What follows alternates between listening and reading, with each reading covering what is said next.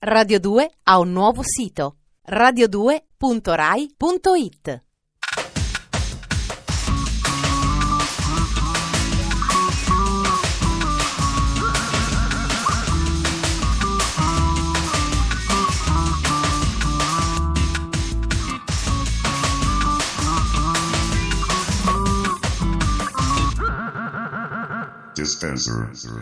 Quando la digestione fa affiorare i rimorsi per quello che si è appena mangiato di troppo, sottolineando il fatto che sta arrivando almeno in una parte d'Italia il freschino e digerire è più difficile, arriva Dispenser, distributore automatico di stimoli quotidiani capace di inchiodarvi alle vostre poltrone, ai sedili delle vostre automobili per permettere all'acido cloridrico e agli enzimi, alla peristalsi, di fare il proprio dovere nella parte più lurida del vostro interno. Chi dice queste schifezze su Radio 2 è ferrato, voi siete benvenuti, partiamo, sommario. Alla ricerca della forma perduta. È in arrivo da oltreoceano il Funny Fitness. Cane mangia cane, la carriera letteraria di Mr. Blue. Mangiatori di loto, quando il pop acustico era targato Liverpool. Ormai è chiaro, le mode relative al benessere provenienti da oltreoceano si alternano con un ritmo sempre più rapido. Un tempo arrivava il jogging e teneva botta per 5-6 anni. Ora l'accelerazione dell'offerta ha investito anche questo mercato. Benché il corpo umano sia più o meno identico nella struttura da qualche decina di migliaia di anni, il modo per tenerlo in forma va sostituito ogni sei mesi. Arriva il Funny Fitness, nuovo modo di tornare all'attività dopo l'atrofia estiva. Dispenser. Siete tornati dalle vacanze in forma smagliante grazie a sole, mare e balli infuocati. Ma si sa, le cose belle durano poco e adesso temete che con l'arrivo dei primi freddi vi assalirà la sindrome dell'orso yogi. Abnorme lievitazione del girovita e conseguente attaccamento morboso al divano.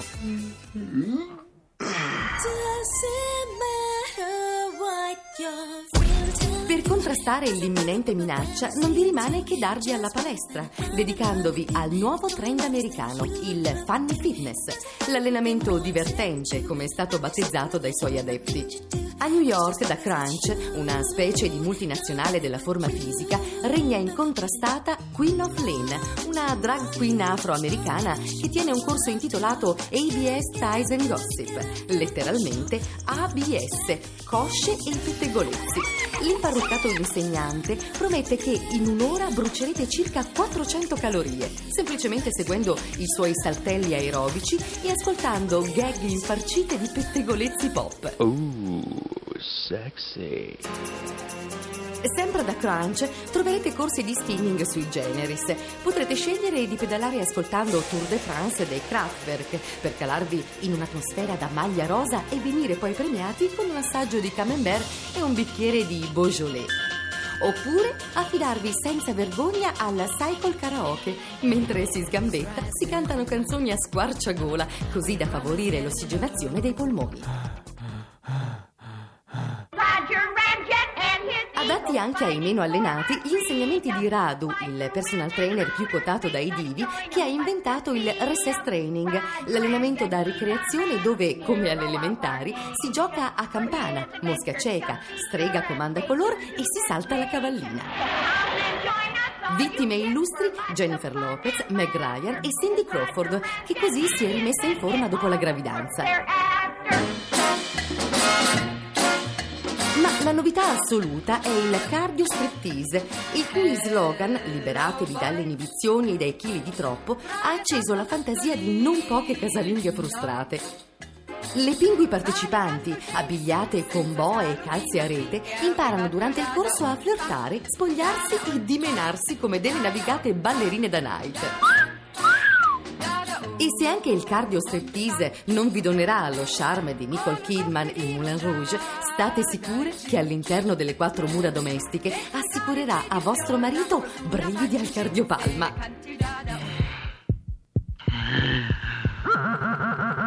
Dispenser.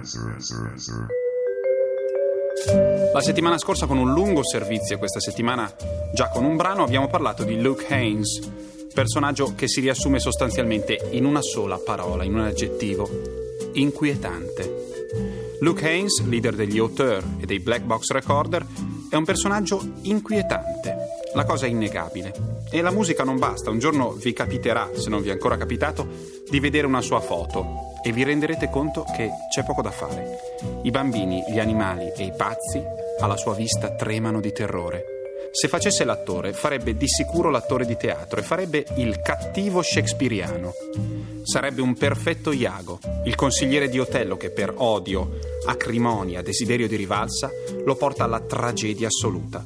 Non a caso Luke Haynes ha collaborato con Chris Cunningham, il regista inglese che segue, tra l'altro, anche l'altro essere demoniaco, Apex Twin, e dirige i video che MTV passa solo dopo mezzanotte. Dal suo ultimo The Oliver Twist Manifesto, il manifesto di Oliver Twist, ovvero cosa c'è di sbagliato nella cultura popolare, una canzone, manco a dirlo, inquietante. Luke Haynes, Discomania. They're having sex in America. This is the story of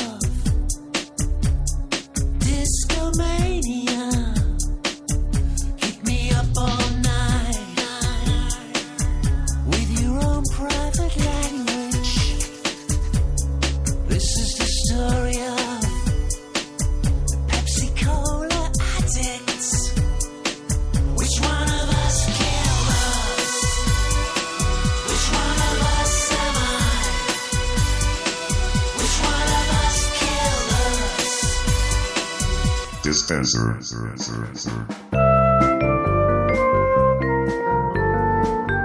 Molti di voi avranno visto Reservoir Dogs, cioè Le Iene, cani da rapina, primo lungometraggio di Quentin Tarantino. Vi ricordate che c'è una scena in cui tutti i criminali architettano il piano e chiacchierano in una tavola calda? A organizzare tutti e a scagliarsi contro quello di loro che si rifiuta di dare la mancia alla cameriera è un signore pelato con gli occhiali, sovrappeso, che somiglia all'attore Rod Steiger. Nel film aveva come nome in codice Mr. Blue. Nel mondo reale si tratta di Edward Bunker, condannato al carcere per due volte e in carcere scopertosi scrittore. Edward Bunker è una personalità nel mondo cinematografico e letterario statunitense perché avendo frequentato la malavita e la galera è diventato il consulente e scrittore più affidabile sul mercato. Quando Robert De Niro dovette interpretare un criminale spietato, lavoratore staccanovista e non eroe romantico per il film Hit, chiese aiuto a Edward Bunker. Lo stesso Elroy, massimo scrittore di noir contemporaneo, ha frequentazioni con l'autore del libro di questa sera. Leggiamo un brano tratto dalle prime pagine del grandissimo Cane Mangia Cane, la storia di tre criminali legati indissolubilmente dai tempi del riformatorio. Lo stile secco, deciso, tagliente di un realismo pulsante rende la lettura di Edward Bunker un must per chiunque ami la letteratura che prende a pugni lo stomaco. Pagine come questa, la descrizione dell'armamentario di un criminale, lo dimostrano. Diesel tirò fuori dall'armadio a muro la 24 ore che era appoggiata sul ripiano e la prese. Dentro c'erano le due pistole. La calibro 45 era per le sparatorie di un certo riguardo, ma era troppo pesante da portare addosso. Gli sformava i vestiti. La seconda pistola era una Colt Woodsman 22, con la bocca filettata per il silenziatore che era alloggiato in una cavità laterale. Con una buona carica e un silenziatore era l'arma perfetta per un omicidio. Non faceva praticamente alcun rumore e il proiettile restava dentro il cranio invece di far schizzare ossa e sangue su tutta la parete. L'ultima arma era un revolver Smith Wesson a 5 colpi, calibro 38 a canna corta. Pur essendo leggera e abbastanza piccola da portare indosso, aveva comunque la potenza di fuoco necessaria per fare il lavoro. Era l'arma ideale per la difesa personale verificò che fosse carica e poi assicurò la fondina all'interno della cintola. Era improbabile che ne avrebbe fatto uso, ma era meglio avercela e non averne bisogno che averne bisogno e non avercela. Nessun onesto cittadino, certo del suo diritto, gli sarebbe piombato addosso mentre stava commettendo un reato e l'avrebbe arrestato nel nome della legge, sempre ammesso che non trovasse la vita più piacevole con il piano di piombo nello stomaco. Quello che avete sentito era un breve estratto dalle prime pagine di Cane Mangia Cane, grandissimo romanzo di Edward Bunker, tradotto da Emanuela Turchetti, edito da Inaudi nella collana Stile Libero al prezzo di lire 16.000. Sentiamo una canzone che ben si adatta a queste atmosfere, un brano scelto da Quentin Tarantino per il suo ultimo film a tutt'oggi, Jackie Brown. Il colossale Bobby Womack è una canzone che parla di Harlem, la parte nord di Manhattan, oltre la 110 strada, across 110th Street. Bobby Womack.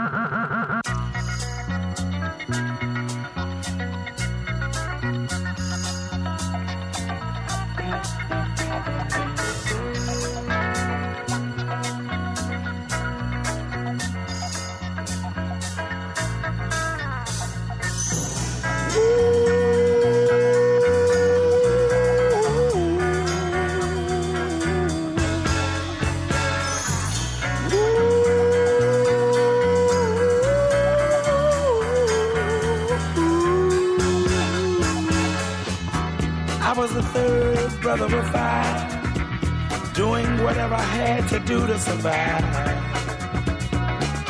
I'm not saying what I did was alright. Trying to break out of the ghetto was a day to day fight. Being down so long, getting up didn't cross my mind. Dispenser. Dopo gli innumerevoli gruppi musicali inglesi degli anni Ottanta che vi abbiamo raccontato durante tutta la stagione passata, per questo secondo anno di Dispenser, questa sera, visto che non siamo maniaci in niente di quello che facciamo, vi presentiamo un altro imperdibile gruppo inglese degli anni Ottanta che ci è rimasto nel cuore, i Lotus Eaters. Dispenser. L'Inghilterra, si sa, non è certo famosa per le sue condizioni meteorologiche, ma l'estate del 1983, splendida, costituì un'eccezione. Quasi a sottolineare la particolarità dell'evento, ad accompagnarla arrivarono canzoni come Long Hot Summer degli Style Council, Bluette for a Blue Day di Nick Hayward, letteralmente un cappello blu per una giornata serena, e soprattutto The First Picture of You dei Lotus Eaters.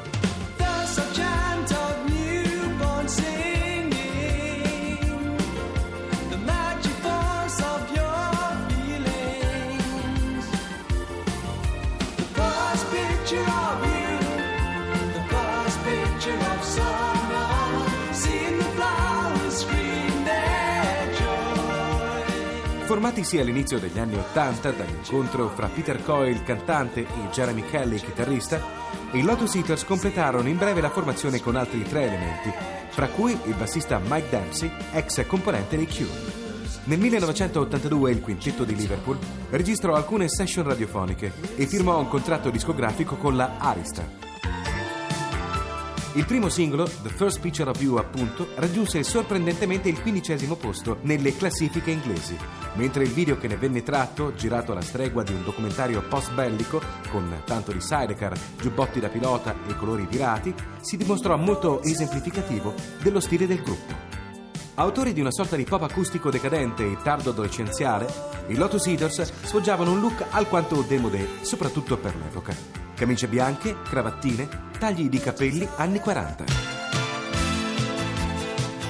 I due singoli successivi, You Don't Need Someone New e Set Me Apart, uscirono a cavallo del 1984, ma non riuscirono a ripetere l'exploit precedente. E nel momento in cui l'album No Sense of Sin vide la luce, i Lotus Eaters erano già finiti nel dimenticatoio. Tutto questo a dispetto della qualità dell'album in questione, composto da canzoni di ottimo livello, come ad esempio l'iniziale German Girl. Both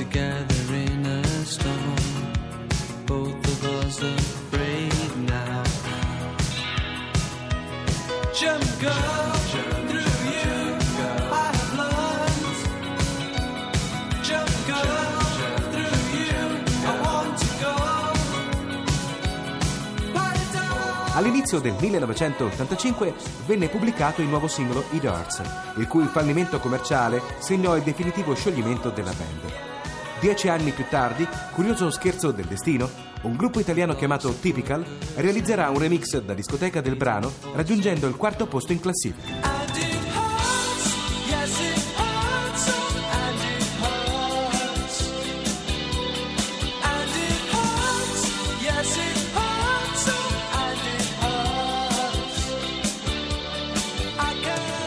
Oggetto da sempre di un vero e proprio culto in Giappone e nelle Filippine, i Lotus Eaters si sono recentemente riformati, realizzando per la Japan Records un nuovo album dal titolo Silent Space.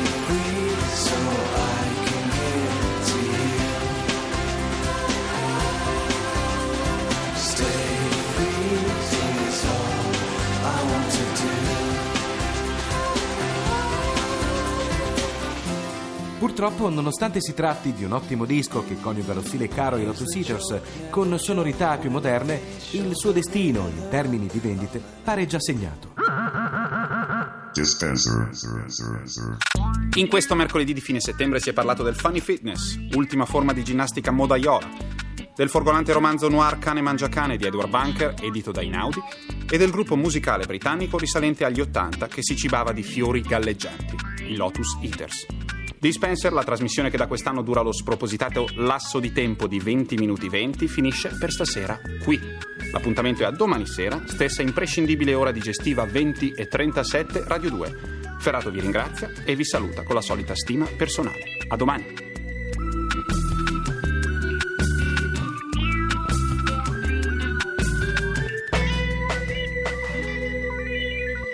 Dispenser è un programma di Giorgio Bozzo, condotto da Ferrato, scritto dalla Gigi, Matteo Bibianchi e Alberto Forni.